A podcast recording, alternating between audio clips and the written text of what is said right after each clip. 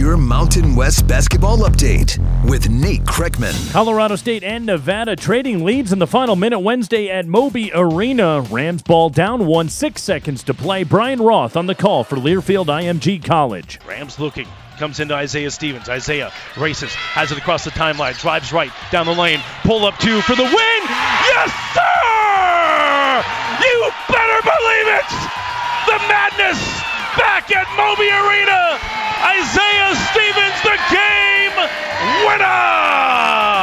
92 91, the final. CSU comes out on top in a classic.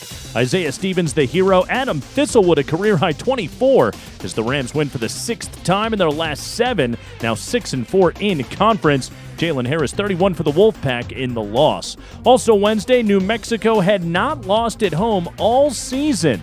And then fourth ranked San Diego State came to town. San Diego State's got it. They'll give it to Malachi out to KJ for three more. Good!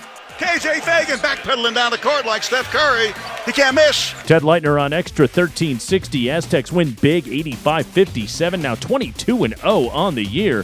Feagin 18 points to lead San Diego State. A late January trip to the pit, just another test this Aztec team has aced this season. The other Wednesday final, Boise State wins their third straight 99 71 over San Jose State. Tuesday, it was Fresno State winning at Air Force 79 68. And Utah State really starting to look like themselves again on the road at Wyoming. Sam on the right wing, four seconds, rises, long three. Yeah! Sam Merrill buries the long three. Scott Gerard for Learfield IMG College, 68 45 the final. Merrill with 14 Aggies have now won three in a row.